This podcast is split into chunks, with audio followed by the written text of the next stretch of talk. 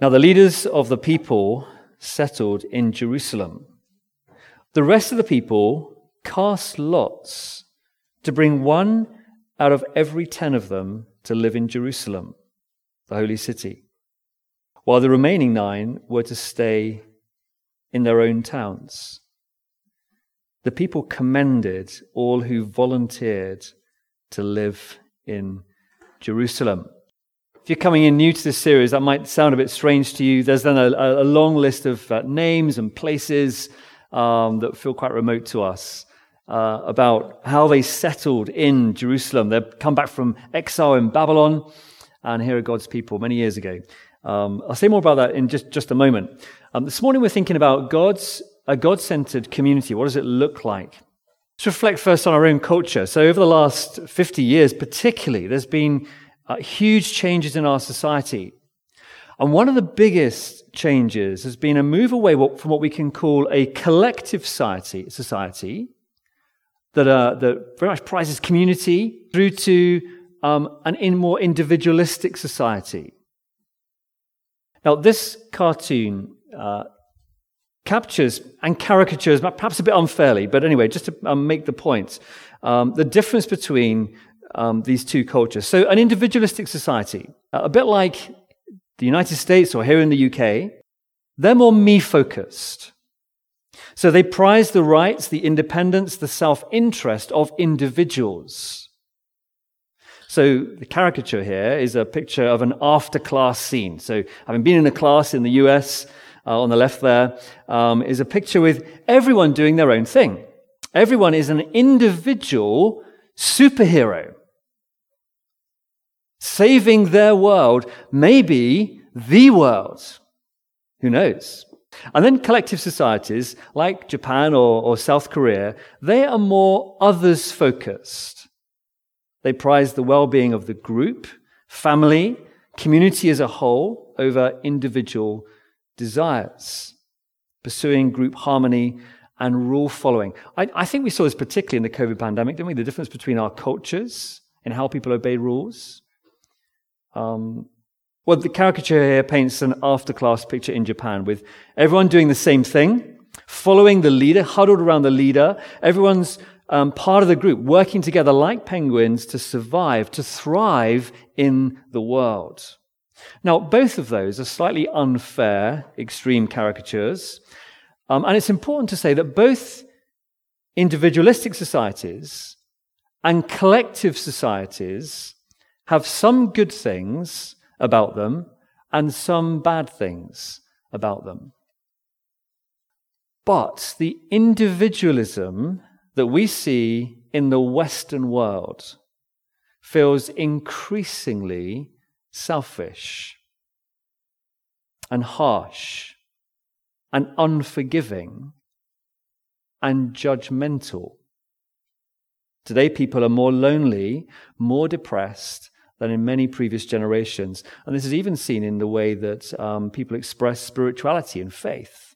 So, um, a columnist writing for the Washington Post says this Some of us are turning to convenient low commitment substitutes for faith and fellowship astrology, the easy spiritualism of yoga, and self care. But this is a really interesting thing. She says this Here's what really worries me. Few of these activities are geared towards building deep relationships and communal support as the religious traditions people are leaving behind. A recent YouGov survey found that 18%, 18% of UK men and 12% of women do not have even one close friend. Almost a third of 18 to 24 year olds feel hopeless. A fifth of 16 to 25 year olds don't believe life is worth living. And over a quarter say their lives have no purpose. And significantly, the thing that marks out the happiest 10% of people is not a fierce individualism, but actually collectivism. The strength of their social relationships their sense of connectedness to other people. Now, when we come to God's Word, the Bible, we see what a God centered community looks like over the centuries and into the ugly mess that we so often make of our relationships and of community. In God's community, we see a beautiful picture of what it looks like to, on the one hand, be supremely valued as an individual who's made in the very image of God, as well as deeply and life transformingly connected in self giving, not selfish relationships with others. And Nehemiah 11 and 12, well, it's a very long list of people, but actually it's one of those places where valued individuals in selfless community is beautifully displayed. And as we look at it today, I hope we can see just the, the incredible difference that Jesus can make to our lives, to our friendships, and to our potential impact in a lonely and a hurting society.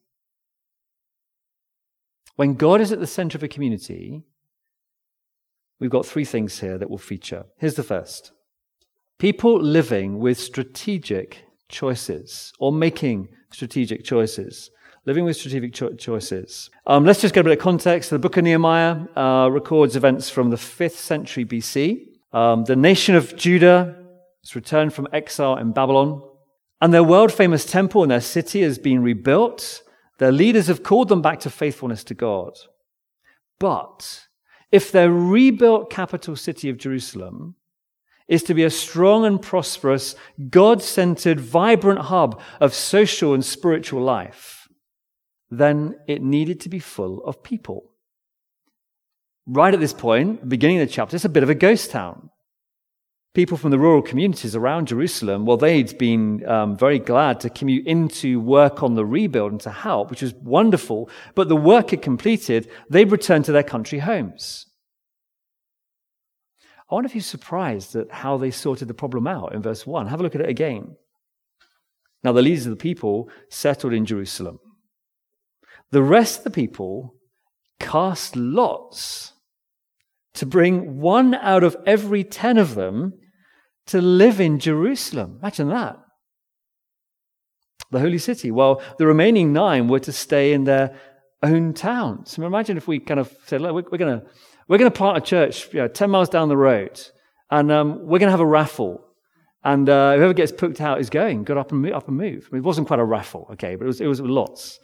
Um, so they saw that they could only create a God centered community if they made costly but strategic life choices of where to live. I mean, these were country folks.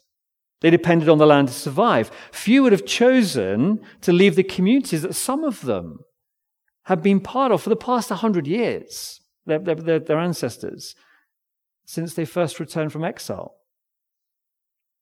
The move from rural to urban life was to exchange the spacious farming life of the country for the more confined commerce and business life of the city.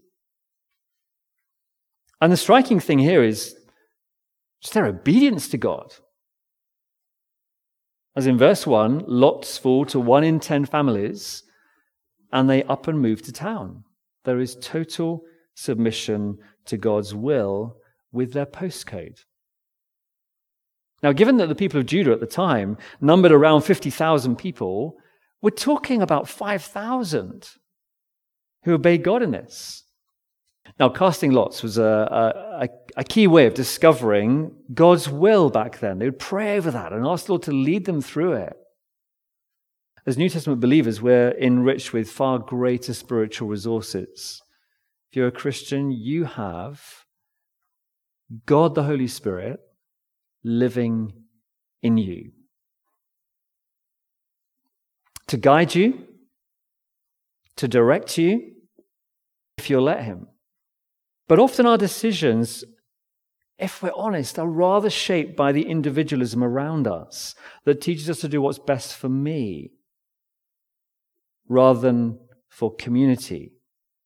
So, a great question to ask is how open are you to the Holy Spirit in your life, speaking to you through His Word, the Bible, prompting you and leading you so that you make decisions that are shaped by what is strategic for building Jesus' community, building His church. And it's really interesting isn't how, just how practical this gets here and radical. The example is the strategic life, big life choice of where you live. It's been really encouraging over the past few years where a number of you have relocated to this area from around the country, but actually months, maybe, maybe a couple of you for a couple of years before, you, you headed down this way some Sundays to church hunt. And I always advise people who are moving away from the area, as you choose where to live, move near a good church. Or if you're church planting, great. Um, if possible, travel, do your commuting to work, not to church. Now, I just want to caveat that by saying I'm someone who, who spent actually a significant chunk of the formative years of my Christian life traveling over 11 miles to church. And there are good reasons for sometimes doing that. But if you have to do that, you know it's harder, isn't it? You have to be prepared to put in the miles and travel time to build genuine, deep community in the church family. Building a God centered community in the local church where life is easily shared, where people are known and know each other well. It's far easier the nearer we are to each other. So, when it comes to some of these big life choices, be thinking strategically how will this best help me to play my part to build a God centered community in our fractured, our hurting world. And it's striking here that this is more than dutiful obedience in verse 2. Look at verse 2. The people commended all who volunteered to live in Jerusalem. And that's unclear whether it means that the people chosen by Lot, whether they willingly uh, came forward as they were chosen, or whether it was others volunteering to join them. Either way, there is both obedient strategic choices happening and willing strategic choices happening. And of course, the ultimate example of this is the Lord Jesus Christ. He swapped the postcode of heaven for a postcode on earth, for a hole in the ground where the cross that he was nailed to was slammed into so that for all who repent and trust in Jesus' death for forgiveness, he might birth his worldwide, God centered community of his church.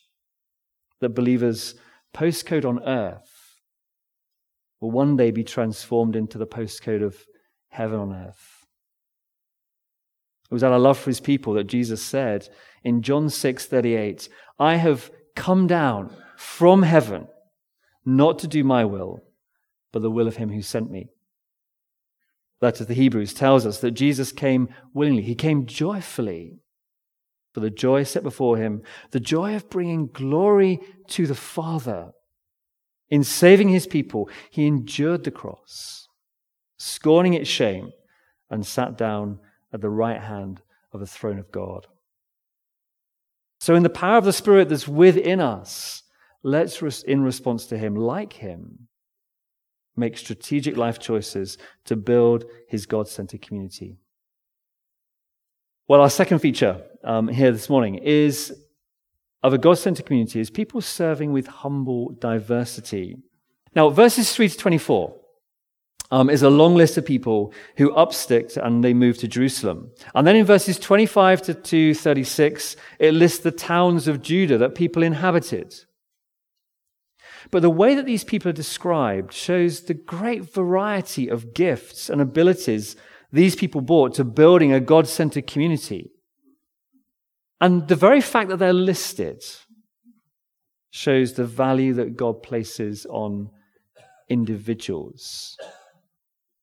So here are people who are acting for the greater good of the community, but it's not that everyone gets cloned. There, there are individuals, and individuals are valued in this community. And the list is a great encouragement to use our spiritual gifts well in church, in our homes, in our families, in our workplaces, our schools. Let's look at the, just skim down. So, verses 1 and 3, um, there are people there with leadership qualities.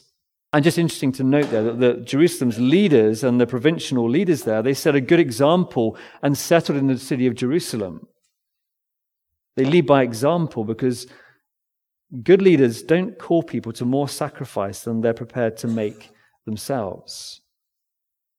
And in verse 9, um, people with administrative gifts, uh, now populated in verse 9, we see that Jerusalem had a chief officer, a man called Joel, and a man called Judah looking after the new court of the city.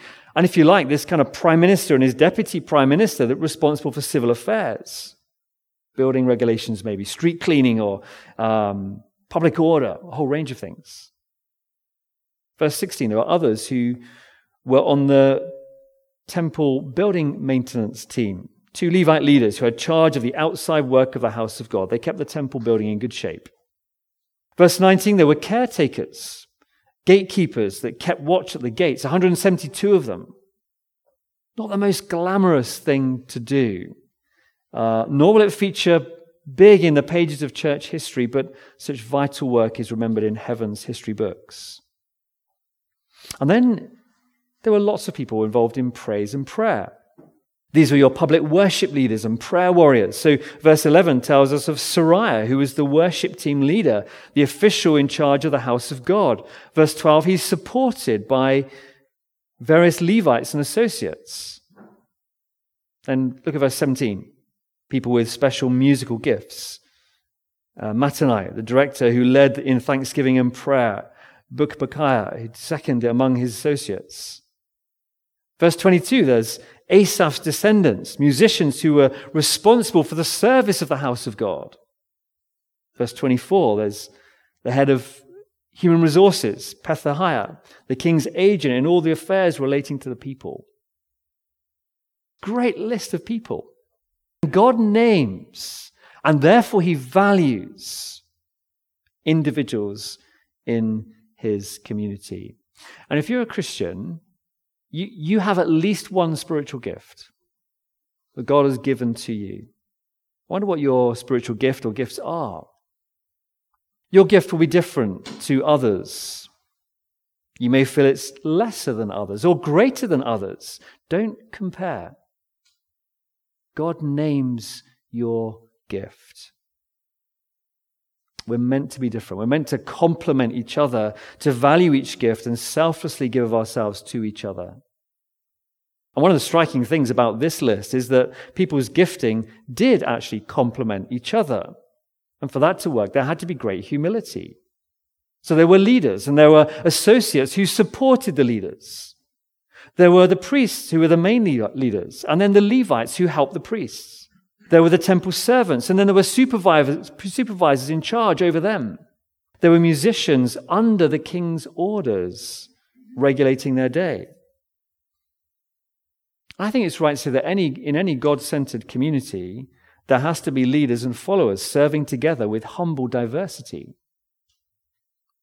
So, in our, our church life, this should work out. In our community, in the communities the Lord has placed each of us, our schools, our workplaces, our family contexts. And I want to encourage you this morning in the many and the diverse gifts that you bless each other with and those around you with, that you might work towards a God centered community.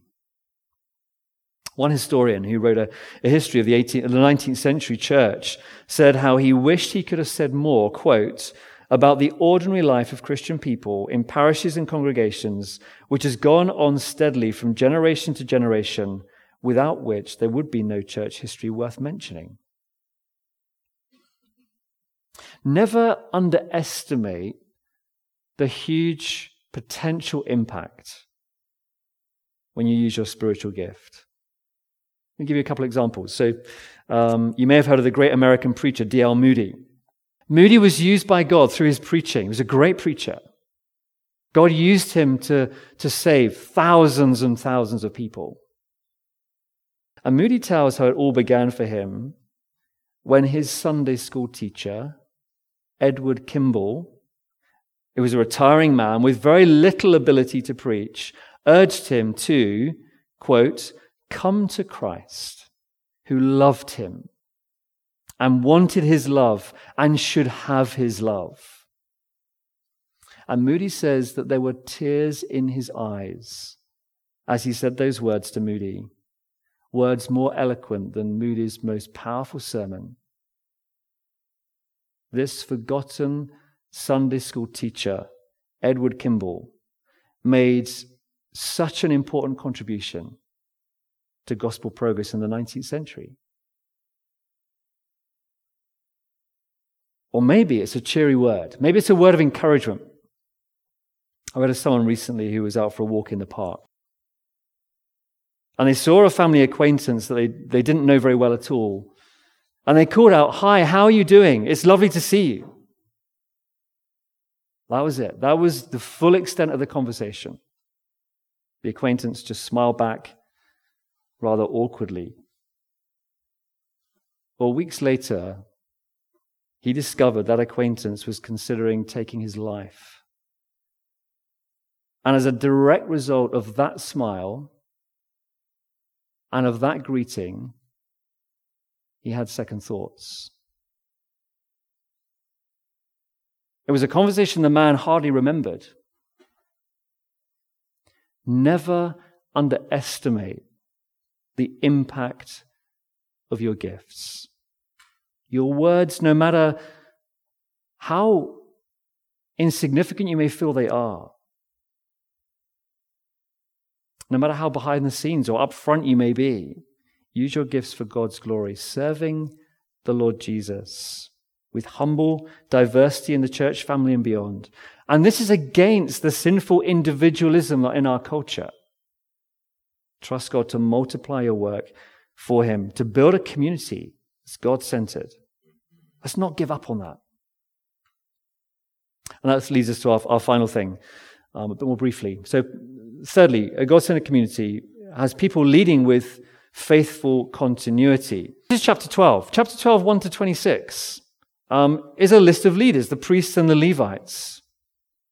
And it lists them right from the exiles who returned from Babylon in 538 BC down to Nehemiah's day in 445 BC and following. So this list covers nearly a century of faithful leaders.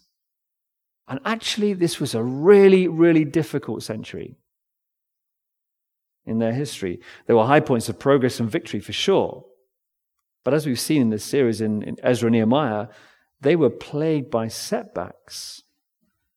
Not only was there opposition from the neighboring people, so that at one point the rebuilding work came to a standstill for years, but there was also apathy inside the community of God's people. But through those years, there were faithful leaders who stuck to their guns and carried on leading. They were far from perfect, but over the years, there were people leading faithfully. I love the recurring phrase in chapter 12, in the days of. It's there in verse 7. Look at in verse 7. These were the leaders of the priests and their associates in the days of Joshua. It's there in verse 12. In the days of uh, Joachim. These were the heads of the priestly families. Verse 22, it's there again. The family heads of the Levites in the days of Eliashib, Jediah, Johanan, uh, as well as those of the priests were recorded in the reign of Darius the Persian. It's there in verse 26 again. They served in the days of Joachim, son of Jeshua, the son of Jozadak, in the days of Nehemiah the governor, and of Ezra the priest, the teacher of the law. And many of those days, they were days of opposition, hard graft that involved both sacrifice and disappointment. Years when not very much seemed to happen. You know, a great epitaph for, for any one of us who are believers here would be she served God in her days. He served God in his days. Days when it was tough to be a Christian at school and at work. When, unlike in the southern hemisphere today, where thousands are becoming Christians, it's hard work with few results, days of cynicism to the gospel, with apathy, and materialism, and liberal false teaching attacking, infiltrating the church. Days when he or she stood out from the crowd, defying and rebelling against the me centered culture around us and making strategic life choices, serving with humble diversity in God centered community of Jesus Church. So there's faithfulness in chapter 12, but also continuity. The work of God doesn't stop with key leaders when key leaders go home to heaven. As you read chapter 12, it spreads nearly a century. Leaders, whole generations, they come and they go. But a God centered community of his people remains, led by faithful leaders. And part of effective leadership is to train future leaders, working to raise up a new generation of leaders. So there's faithful continuity in making Jesus known. That's leading God's way. And, and as a church, we need to be thinking through further how we multiply effective leaders at every level of church life if his community is to continue to grow and to prosper. Well, look, as we seek to do this, as we seek to serve in our days, remember we can only do this because Jesus served God in his days. Matthew 20, 28, Jesus said, He did not come to be served, but to serve and to give his life as a ransom for many. And throughout the days of his life here on earth, he offered up prayers with loud cries and tears, his mission to go to the cross to give his life as a ransom for many was the most costly strategic life choice, the humblest service, the most faithful leadership. And yet he was a faithful leader in his day, and he led the way to the cross. And through his death there, he became the source of eternal salvation for all who obey him and give their lives to him. So it's through the faithfulness of the Lord Jesus Christ through the forgiveness and the filling of His Spirit that come to us through faith in Jesus, that we too can be faithful and make strategic life choices and serve with humble diversity and lead with faithful continuity.